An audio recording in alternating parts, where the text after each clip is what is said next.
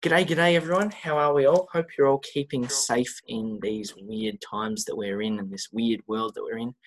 Dane, how are you? What's news with you, mate? Not a whole lot, Josh. Got my first dose of uh, vaccination today and feeling like shit. But oh, we're good. yeah. The fun stuff, hey? Yeah, that's it. How's your arm? Bit like a corky? Like a good punch? Yeah, that's about it. Then you get a little bit of a headache, but you know, uh, what else is new? I guess. I know you copped it pretty hard, so Yes, I had my second uh, Pfizer vaccination yesterday, and I have been in bed pretty much all day today. Um, between cold shivers, aching bones and body, and the whole basically just you go down the list of side effects and barring headaches, I've had just about everyone today. So that was fun. Um, but it, it is what it is. Uh, today was basically a write off day, so but that's all right. Um, what else is news at the moment? Let's see. I don't think there's much else for the time being. Uh, I know we're going to do a, a follow up episode about what it, what's happening with us at the moment, so I will leave that for when we do that episode. Um, today we're going to talk about uh, the world of regulation and self regulation, and uh, I suppose the question is to be regulated or not to be. That's the question. you couldn't help yourself. Of course not. Of course not. There's got to be a cliche somewhere. Come on. And uh, of course, this was recommended by a lovely friend of ours. You know who you are. Um, where the, the the backing for this uh, was a, a show that's come out recently uh, in the states, where a gent goes around and um, does like inspections of people's collections. I suppose is what you'd call it. Basically, oh, I'm not familiar with this show. yeah, it's. Uh, I think he was saying it's on Stan or something like that. One of those Okay. platforms, and basically he's like, uh, like kind of like the RSPCA sort of deal, but Yeah. for exotics. Um, over this is this is in the states as well. So uh, the term exotic animal is used very flippantly for just about everything from monkeys to big cats to snakes and lizards Ah, and okay. everything in between. So, Yeah. um, and I suppose it's sort of similar to uh, some of the other you know content that's out there, like the uh, Blackfish documentary, which is all about orcas at SeaWorld, and uh, of course, no one can forget the Tiger King series and the absolute mess that that is. Um, so we're going to talk about the world of regulation today, um, and I thought we would start off with uh, the, the the the to be regulated and the not to be regulated, and then we're going to talk about uh, how we can self-regulate as well. Yeah. So as far as regulation goes for us down here in Victoria, uh, we have two licensing systems and sort of three levels of species that you can keep. So there's the species that do not require a license, which for your reptile side of things is blotched blue tongues, uh, eastern and northern blue tongues, uh, Yep. Murray River and eastern long-necked turtles, Cunningham skinks, white skinks, I think, and marbled geckos. I think that's about it for, for reptiles Yeah, there's not a whole lot. And I think there's a there's a couple of amphibians as well. Then you've got the basic license, which is sort of your your next step up, I suppose. Um, although for some people that may or may not make sense. Um, essentially, it's the stuff that you're going to find in pet shops, which ranges from everything through through your python species, particularly carpets and antaresia, uh, and all, all pretty much all pythons, barring rough scales and green trees uh, scrubbies and Oenpellis, I think. Yep. Something along those lines. Um, different geckos, different skinks, the stuff that's easy to care for, supposedly. We'll go with that. Um, We although- say easy to care for loosely because there is also Yeah. some stuff on. Yeah, although there is there is lace monitors sold in pet shops and on a basic license, but we'll we'll come back to that. We'll come back to that. Yeah. Then you've got your advanced license, which is supposedly all the stuff that's uh, difficult or dangerous to work with. So that's your crocodiles, your venomous snakes, and your pygmy bearded dragons. Makes sense.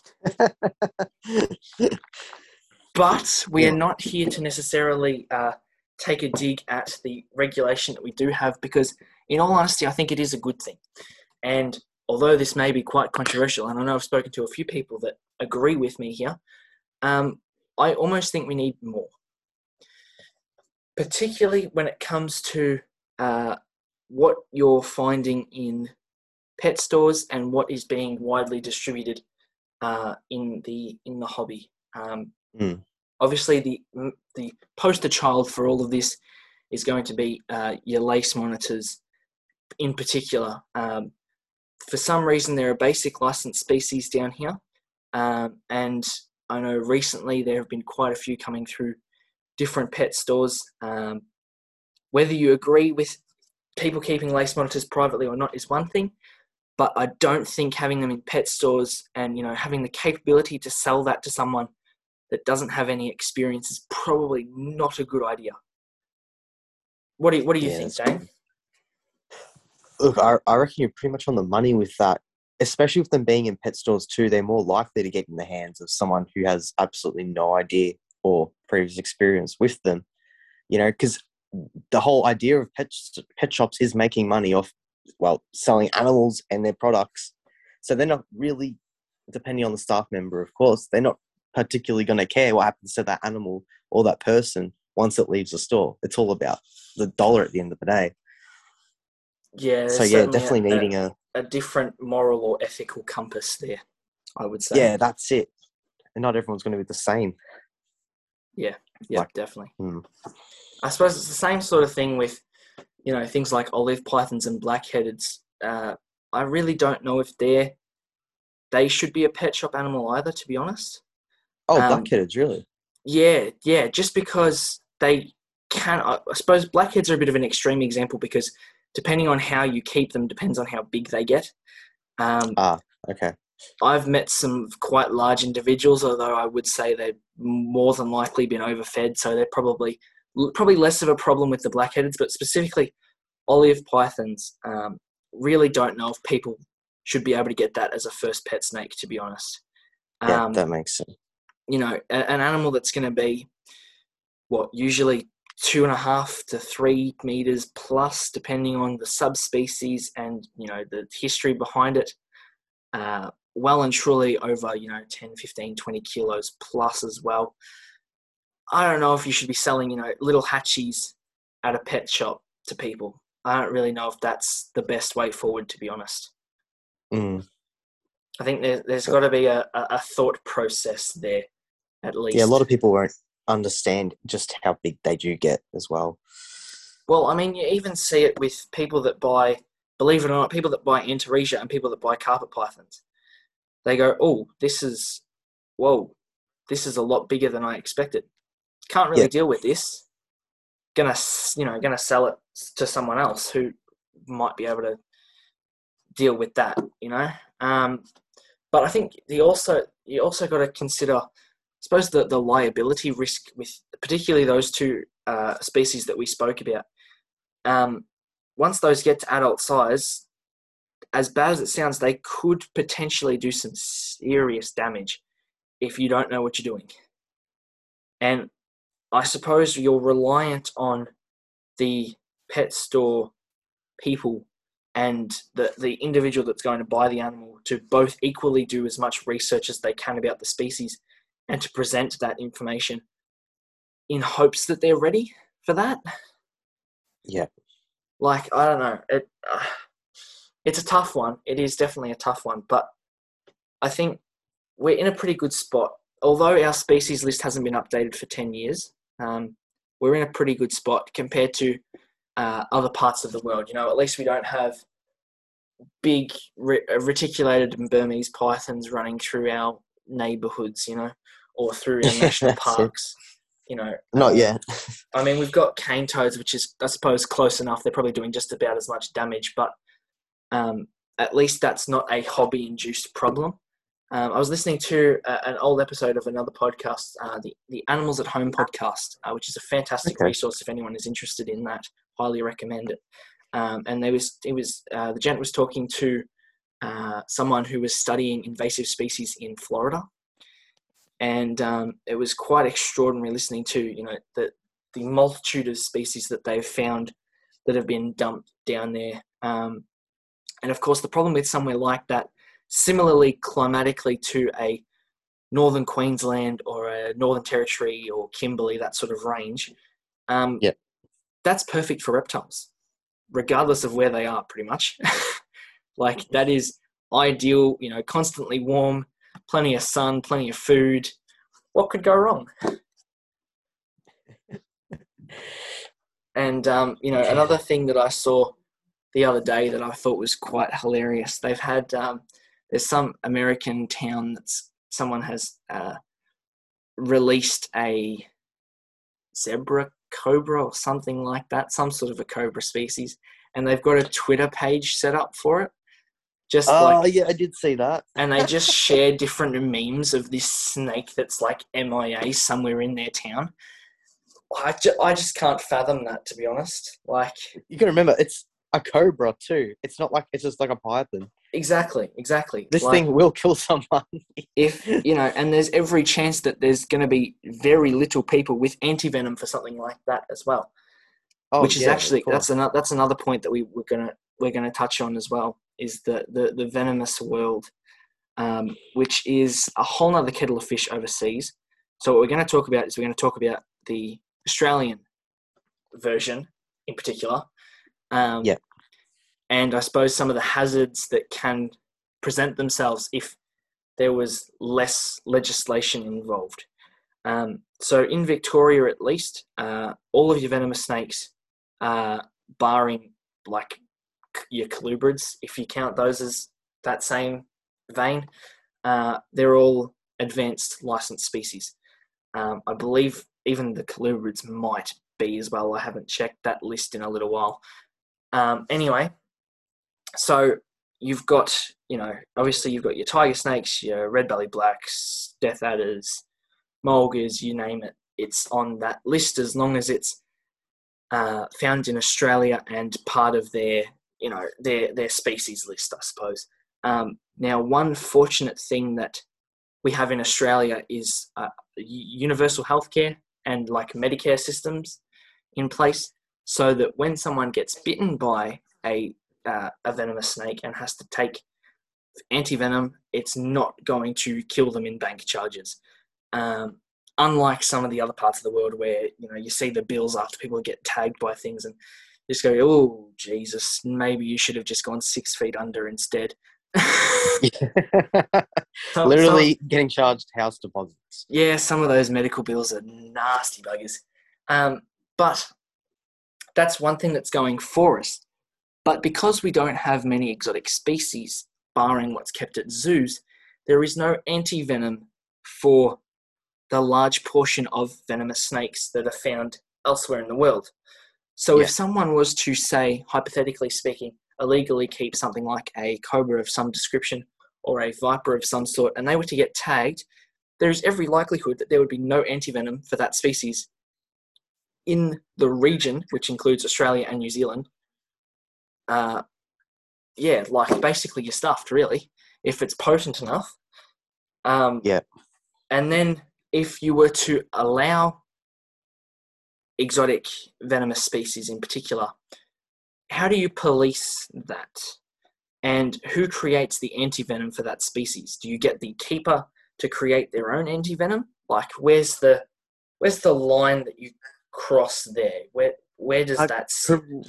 Yeah, correct me if I'm wrong, but I believe in the US, uh, majority of venomous keepers actually have to supply their own anti-venom with collections. In in some areas, certainly that is the case, um, or at least have. I'm not sure if that's like a regulated thing or if that's just something they do out of. Uh, I think you it's a bit of both. kind of ex- yeah, if you get what I mean.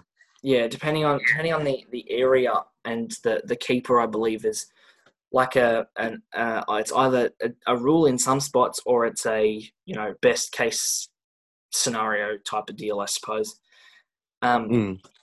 But then also, how do you look at the quality of antivenom that's produced? There's a multitude of questions that come into play, particularly with you know exotic venomous reptiles, uh, because barring the the main you know snakes that we have here, there's not really a whole lot on that side of things. If that makes any sense. I don't know. Maybe I'm just waffling now. Um, but yeah, it's like a the big grey area there if something like that was to happen. Um, Yeah, definitely. Now, there's also, of course, we did mention at the start the world of uh, private mammal keeping, uh, which is quite controversial in Australia and overseas. Fortunately, and I honestly mean this, fortunately, uh, we are only allowed to keep native species. Um, Yes. I don't think we really need people walking around with chimps and tigers and lions in their backyard, to be honest. I don't think that's really a good idea. You know, I think there's a few OHS issues there. We've already got uh, we've already got strict enough regulations about uh, people that keep dingoes, at least in Victoria, which is a whole separate licensing system, might I add, um, which I think works relatively well from what I've seen. Um, essentially, the, the dingo license itself is separate to the rest of the private keeping licenses, and they've got set requirements for how to uh, build the enclosure, essentially to make sure that it's not going to get out unsolicitedly and do things that it's not supposed Yeah. to do and that sort of thing. Um, which I think is, I think that works quite well. Um, but I, I can't say I've looked into the legislation behind it, but I would be interested to see how that works with your mixed animals, if that makes sense. Um, What, like you're saying, uh, dingo cross, you know, like your average dog, or yeah, yeah, in what way? yeah. Um, because in, I believe it's in New South Wales, they can't have, or, or there's like a regulation around the pure animals, but the mixed ones are like open season. Uh, Yeah. I- again, I might. I might need some clarification from those that are listening about that, but that was my understanding of it last time I did any reading into it, which was um, quite a few years ago. So I'm not sure if that's still relevant uh, today. Um, but as far as native mammal keeping goes in Australia, we have um, Victoria and South Australia, which have quite comprehensive lists for private keeping. And of course, like anything, there's a few questionable choices there as well about the the the, the lists. Um, but that's a story for another day, really. Um, then you've got New South Wales that is only able to keep two species of native mammals, uh, aside from the dingo. Depending on what you consider that, that's kind of its own kettle of fish. You know, five k's over there, something Yeah. like that. Um, so they've got the, I believe it's the plains rat and a hopping mice species of some description. Um, Okay. the Queensland is no no go zone. Uh, I am not too sure about the NT to be honest. I can't say I've done a lot of a lot of looking there. Um, WA I believe is a no go zone as well from memory. But again, for those listening, feel free to uh, correct us in the comments. Um, and then you've got Tasmania, which is a no go zone as well, like always. Okay. Um, um, so it's quite interesting. I know in New South Wales and I believe it was in Queensland as well, they made a big push a couple of years ago to get some more native mammal species added to their, their licensing systems. Um, Okay. it'll be very interesting to see whether that eventuates anytime soon.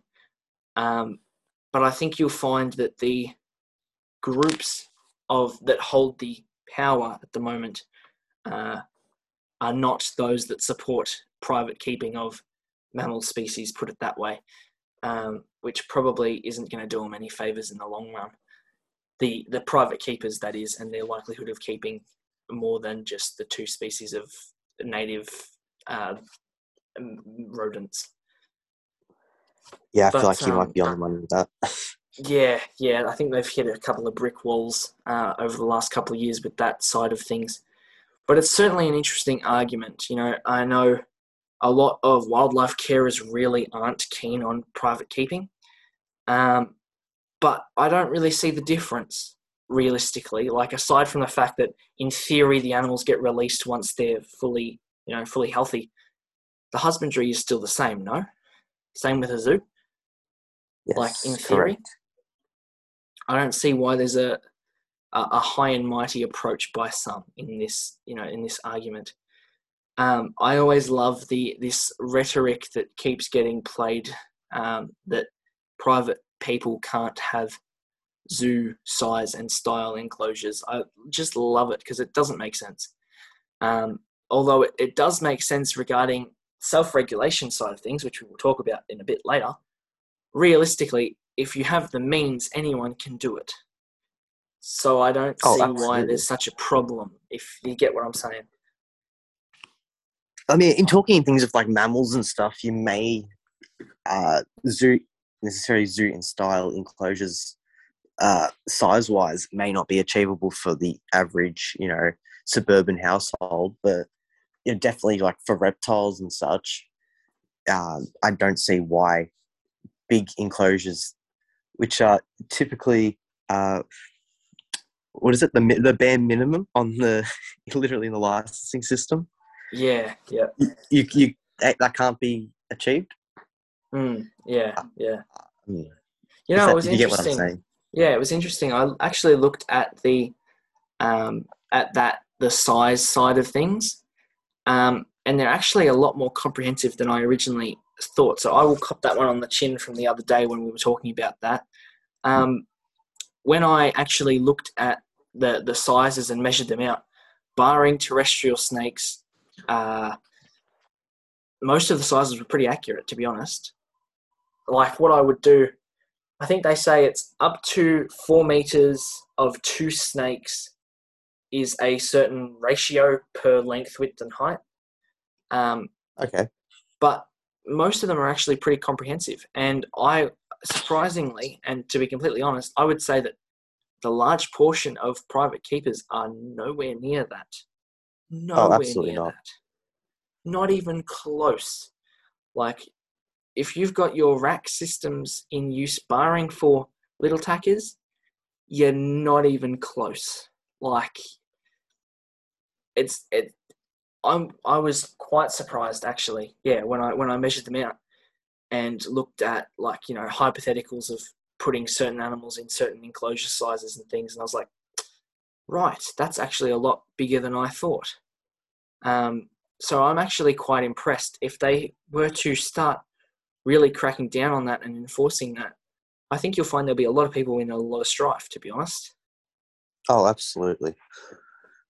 I don't. Again, I don't know if this is a, an every state thing as well, but Victoria's certainly got a pretty compre- comprehensive uh, code of practice, uh, and enclosure sizes is part of that code of practice for reptile keeping, and all other species, uh, other areas as well. There's a native mammals and a birds list as well.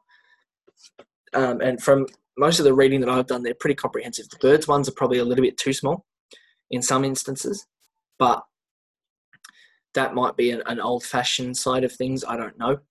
Uh, but certainly for reptiles, they've done a fairly, actually say a fairly decent job there, to be honest. Yeah, unfortunately, it is something that is really overlooked too. It's not necessarily pushed in your face when you uh, go apply for your license or anything. You really do have to go digging for it yourself. Yeah, exactly. And I think the, the, the ironic thing is that um, playing the I didn't know card isn't going to hold up when they come knocking. but they're not going Yeah, to absolutely not. you know, I I don't know if they if they push it enough that it exists. To be honest, like I really don't think you do. They do. I would almost suggest if they if the department does decide for some unknown reason to listen to this, um, send a copy out with the licenses and get people to actually you know look at it and read it because I think you'll find that things will improve if it's shoved down their throats enough. Oh yeah. people eventually eventually eventually clock on to the fact that what they're doing is technically illegal really and you can get points uh, taken off you if they do come knocking for too small enclosures especially if they really want you if you're not particularly a nice person or something like that. I don't know, not casting aspersions on the people that get done by the department, but if they really want you, they'll sting you for everything. So I've heard. Oh, absolutely. Which is fair enough too, you know, you've got to hold up the standards, I think. Yeah, it's just placing that fear within people that are uh, actually follow the rules and you've got no problems. Yeah. But if they don't know the rules exist, then why expect them to follow them? yeah, I suppose it's a bit of a bit of a two way street, isn't it? Um, Yeah, I suppose that's that's most of the the regulation side of things. Um, well, the the government controlled regulation, shall we say? Uh, I think we should talk about self regulation now, and uh, taking a bit of responsibility for your own actions. I think is yeah, is an important uh, part of uh, us as a hobby. Uh, we really need to look at, in particular, I'm going to say, we need to look at the people that we hold on pedestals. Um, that would be my first thing. You know, really think about if that's what you want to be pushing, I suppose. Um, that would probably be the first thing that needs some looking at. But I would also say that it's it's on the seller of whatever the animal is to ensure that the buyer knows everything they need to know, regardless of how much information that the buyer has collected and researched. You really need to step up and tell them everything that they need to know. Like even if they go, "Oh yeah, yeah, yeah, we're all good. You know, we know what we're talking about." Just, just do it. Just, just tell them. because the last thing that you need is ill-informed or even uninformed people. You know, looking after these animals. Um, I really think there should be a greater vetting process involved, uh, particularly around the buying and selling of animals um, and how that, I suppose, how that all works. Um, that I think there's certainly ways to improve upon that, um, and that side of things. I would say, but yeah, definitely. self-regulation as a whole is one of those things that can, if it's done right, really change the way that the hobby is perceived on on a larger scale um, you know, you've got all of these people over overseas that have these large reptile collections that are starting their own zoos and things, and you know, upgrading everything to, I suppose, their dream setup, if you would. Um, I think that sort of stuff is going to be a force for good if we can have some more of that happening here. Um, I think that would really put us in a good stead. We need more professional um, keepers, I suppose. I don't know if that that, that doesn't really come across right. Um, people that are gonna put the animal first, the keep the kept first over the keeper. Um, Yes. you know, going down that path of, oh, you know, this animal here looks a bit cramped. It, it uses a lot of the space though, so maybe I should um, give it give it an extra extra piece of space. You know, upgrade that enclosure or add that rock wall background in to give it some extra f- surface area to climb around or whatever it is. Um, there are ways that we can improve as a hobby to a point where we do come across better. Um, I think the stereotype that we've got in Australia in a lot of cases around reptiles is really doing us no favors. Um, this whole, uh, you know, the, the the rack systems that we spoke about in the other lesson, uh, other lesson, lesson. Anyway, the other the other podcast. Jesus, bloody hell! Ah, goodness me. Anyway, um, the other podcast, and you know things like just uh, yeah upgrades, upgrades, upgrades, upgrades. That's that's basically what I have to say. What do you think, Dane? Well, there's no such thing as too much room necessarily for an animal. I mean, think about it. They're in the wild. They have as much room as they fucking want. Yeah, I think that's a that's a good way to look at it. You know, there is certainly something, there is certainly such a thing as too small, but I really don't think, in all honesty, if you're doing it correctly, there is nothing, no too big, I suppose. It seems really prominent with uh, ant keepers as well. Necessarily the enclosure size. Everyone's really quick to jump on your enclosure's too big. You need a smaller enclosure for when they're yeah yeah yeah yeah this length, this size. It's like no. as long as you're providing, you know, as much foliage and hiding places as you can, there is no nothing is too big for space. Hmm. And you'll probably find that they'll use all of it. Yeah, I suppose it's that whole, you know, if you set it up correctly, if you take that, grab that photo that you found online of the the distribution, you know, where that animal is found, look at its microclimate, look at what it does in its day, and implement that into your enclosure. Absolutely. There's there's really no way you can go wrong if you do it right. There is no way you can go wrong. And I think That's- if you've got if you've got more and more people that have zoo grade enclosures in their house, you know, that piece of habitat, if if we're being honest, that's gonna put us in a good stead down the track. Absolutely, it will.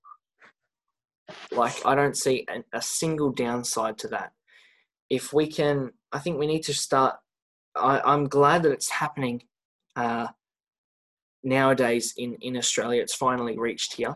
But I think we really need to start pushing that, you know, this idea of the naturalistic keeping and the, the larger enclosures and the filling in the microhabitats of each individual animal and that sort of stuff. It's really going to put us in good stead. Yeah, I, I'm I'm really excited for the days where you know there's no such thing as fake grass in a lizard enclosure. It's it's going to be good. Fake grass and just not- tiles. That's it. Tiles, especially the, all the vinyl. Oh no. oh, it's so bad. Oh no. It doesn't mean, do anyone any In in the same vein, I suppose we also have to get rid of the doll houses, don't we? I don't know. That that might be a bit hard one to convince. Doll Oh, houses and little beds.